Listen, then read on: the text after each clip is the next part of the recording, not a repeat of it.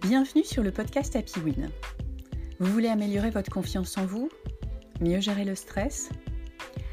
Vous vous posez des questions sur votre avenir, sur vos valeurs? Vous voulez de l'aide pour vous motiver, pour atteindre vos objectifs? Vous êtes passionné, vous aimez les challenges, mais vous êtes freiné par des croyances limitantes?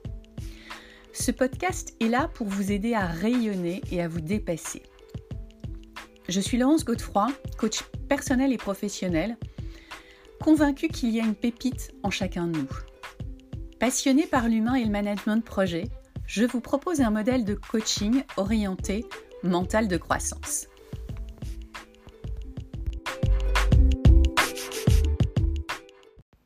Bonjour à tous, j'espère que vous allez bien. Je suis ravie de vous retrouver pour le centième épisode d'Happy Win.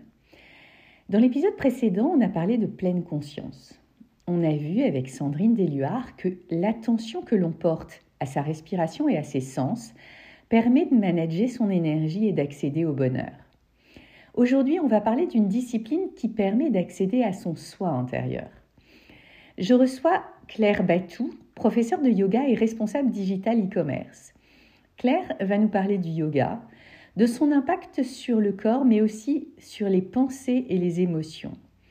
Et on va voir que le yoga, c'est pas juste des postures, c'est-à-dire les asanas, mais c'est bien plus large que ça. On va parler d'asana, de respiration et de comment accéder à son soi intérieur. Allez, c'est parti.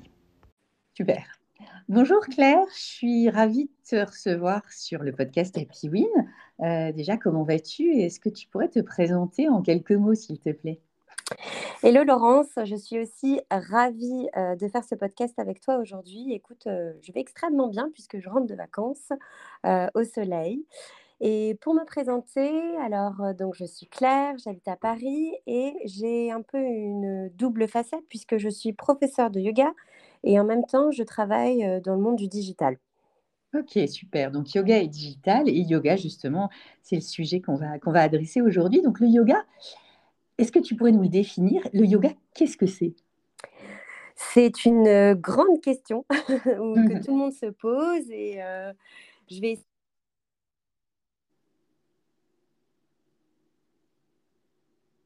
personnel. Et aussi, je vais essayer de le définir d'une manière un peu plus globale. Déjà, euh, le yoga, euh, ça vient du mot yuj en sanskrit. Le sanskrit, le sanskrit c'est une langue ancienne indienne qui euh, voudrait dire l'union entre le corps, la tête et l'âme.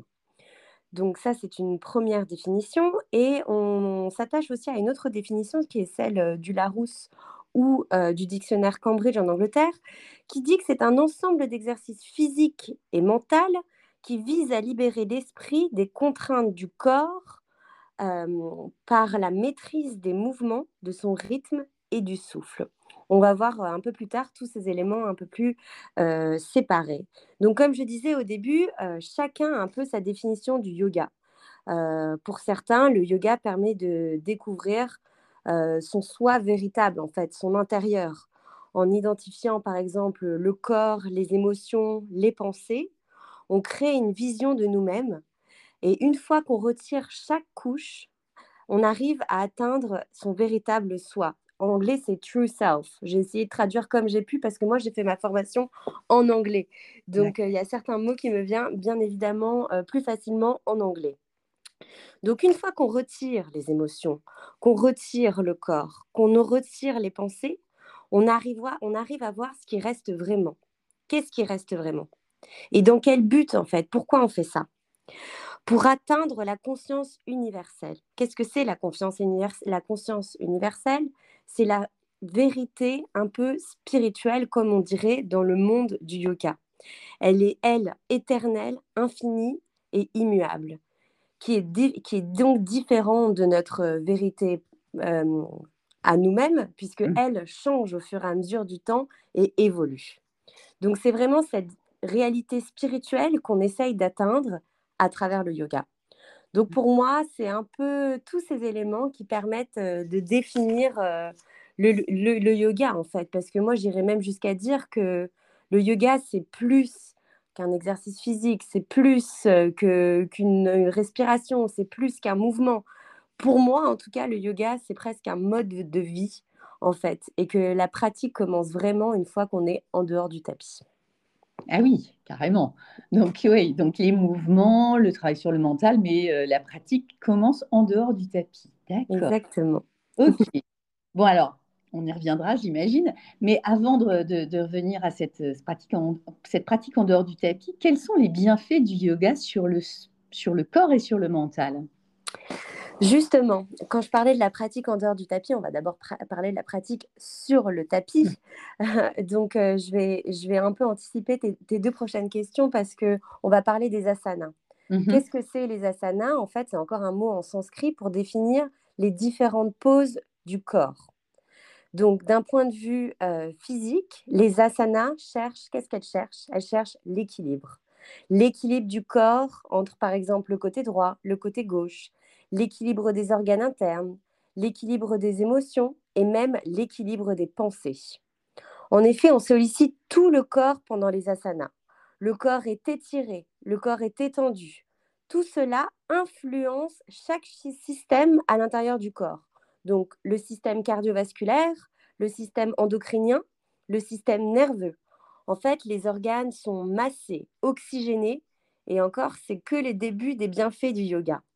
C'est pour ça que j'ai lié ces deux questions entre euh, le mouvement, les asanas et les bienfaits sur le corps, parce que tout est lié. En yoga, de cette manière, comme on l'a dit au début, ça lie le mental, le corps et le physique. Et je vais permettre d'enchaîner du coup sur les différentes asanas. On a donc des asanas. Enfin, je, trouvais ça pertinent de, définir un peu les différents types d'asanas et leurs différents bienfaits. Mmh moi, en fait, quand je crée un cours, souvent, il y a une partie plutôt renforcement musculaire, il y a une partie étirement, il y a une partie mentale, il y a une partie équilibre. Et en fait, tous les asanas, au final, ils rentrent un peu dans chaque catégorie. Par exemple, des asanas qui permettent d'avoir de la force, donc de créer de la force.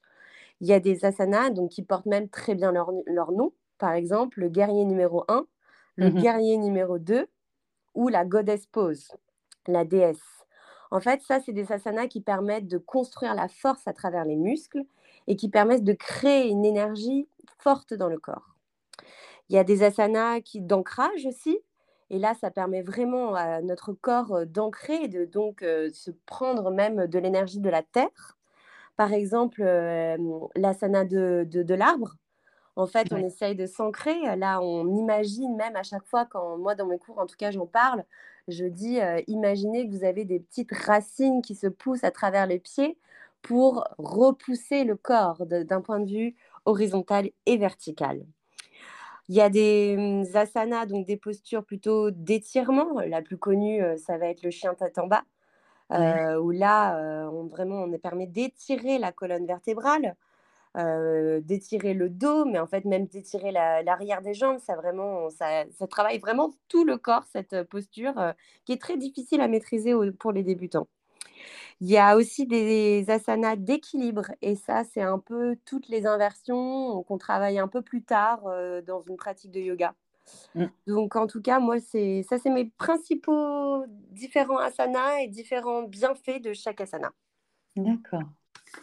Donc l'énergie, l'ancrage, enfin l'énergie de la force avec le l'ancrage avec l'arbre euh, où on se, on se, on se raccroche à l'énergie de la terre.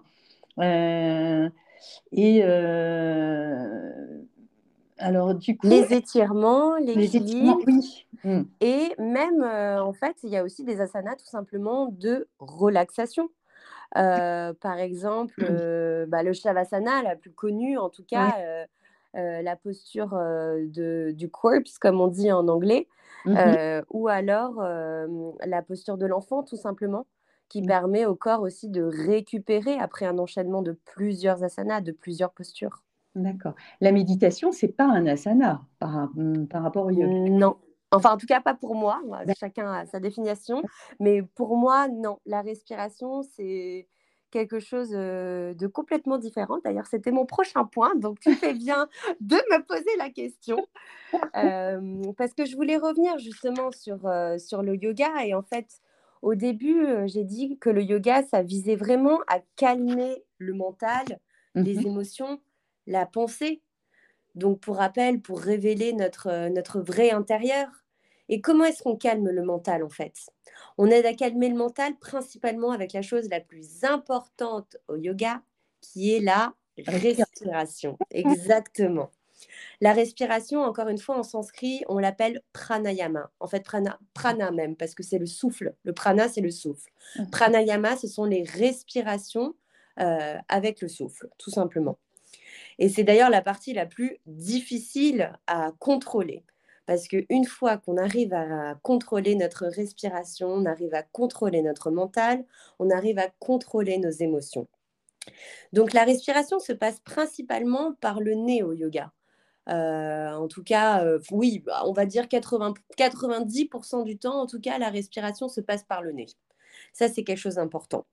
Et que chaque mouvement est accompagné, soit d'une inspire, soit d'une expire. Mmh Et en fait, c'est quelque chose de difficile à chaque fois de réfléchir à, notre respiration parce qu'au quotidien, c'est quelque chose qu'on fait par automatisme.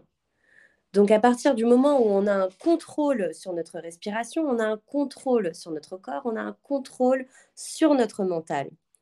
En fait, pour moi, la respiration, c'est un peu euh, comme une porte qui s'ouvre sur l'intérieur de nous-mêmes. C'est une image un peu, euh, oui, voilà, c'est une image que j'aime beaucoup. Et grâce à la respiration, en fait, on arrive à atteindre beaucoup de choses, dont la méditation dont tu m'as parlé tout à l'heure. Parce que souvent, pour les débutants, en tout cas, la, la méditation, c'est très difficile. Au début, on dit, euh, pour méditer, il ne faut penser à rien. Mais c'est impossible de penser à mmh. rien. Enfin, franchement, en tout cas, moi, j'y suis jamais arrivée, en tout cas, de penser à rien. On pense toujours à quelque chose. Est-ce que je suis bien dans cette position? Est-ce que j'ai la colonne étirée? Est-ce que quelque chose? Et en fait, euh, moi, mes professeurs, en tout cas, de méditation et de yoga, m'ont toujours dit, euh, quand tu n'arrives pas à contrôler ton mental, focus sur la respiration. En fait, rien que le fait de focus sur inspirer, expirer, avoir des longues inspirations, des longues expirations, ça calme tout de suite le mental parce que ça calme le système nerveux. Oui, ah oui, non, c'est impressionnant. Le pouvoir de la, respiration, là, je te rejoins. Moi, j'avoue que je l'utilise beaucoup et c'est vrai que c'est euh, impressionnant. Mmh. Bon, ok, c'est passionnant tout ça. pour clôturer cette, euh, cet épisode, est-ce que tu aurais une, euh, une anecdote ou un conseil à nous partager sur le yoga? Moi, j'aurais envie de dire de toujours bien respirer, en tout cas en cas de, de, stress, en cas de choc émotionnel, en cas de quoi que ce soit toujours se rattacher à cette respiration avant de... Parfois simplement, euh, quand on est stressé aussi euh, ou qu'on qu'on doit prendre la parole, tout simplement quelques respirations, inspire, expire, et en fait, ça nous permet de se recentraliser, de se refocus sur nous-mêmes. Super. Bah, écoute, vraiment, merci beaucoup pour cette jolie image du yoga et puis cette riche image du yoga, parce qu'il y avait vraiment beaucoup de choses dans cette, dans cette interview. Je te remercie beaucoup, Claire. Au revoir. Je t'en prie, Laurence. Au revoir. Je remercie encore énormément Claire pour cette interview passionnante. Le yoga, c'est une discipline qui adresse le corps et le mental pour plus d'équilibre et d'authenticité. On parle d'ailleurs d'enlever les différentes couches pour accéder à son soi intérieur, son true self, comme le disait Claire. Cette discipline nous permet de développer l'équilibre, l'équilibre du corps, mais aussi l'équilibre des pensées et des émotions. C'est donc un allié précieux pour gérer le stress, la confiance en soi et accéder à son essence profonde. Allez, go, go, go. Je vous souhaite du yoga pour plus d'équilibre et d'énergie.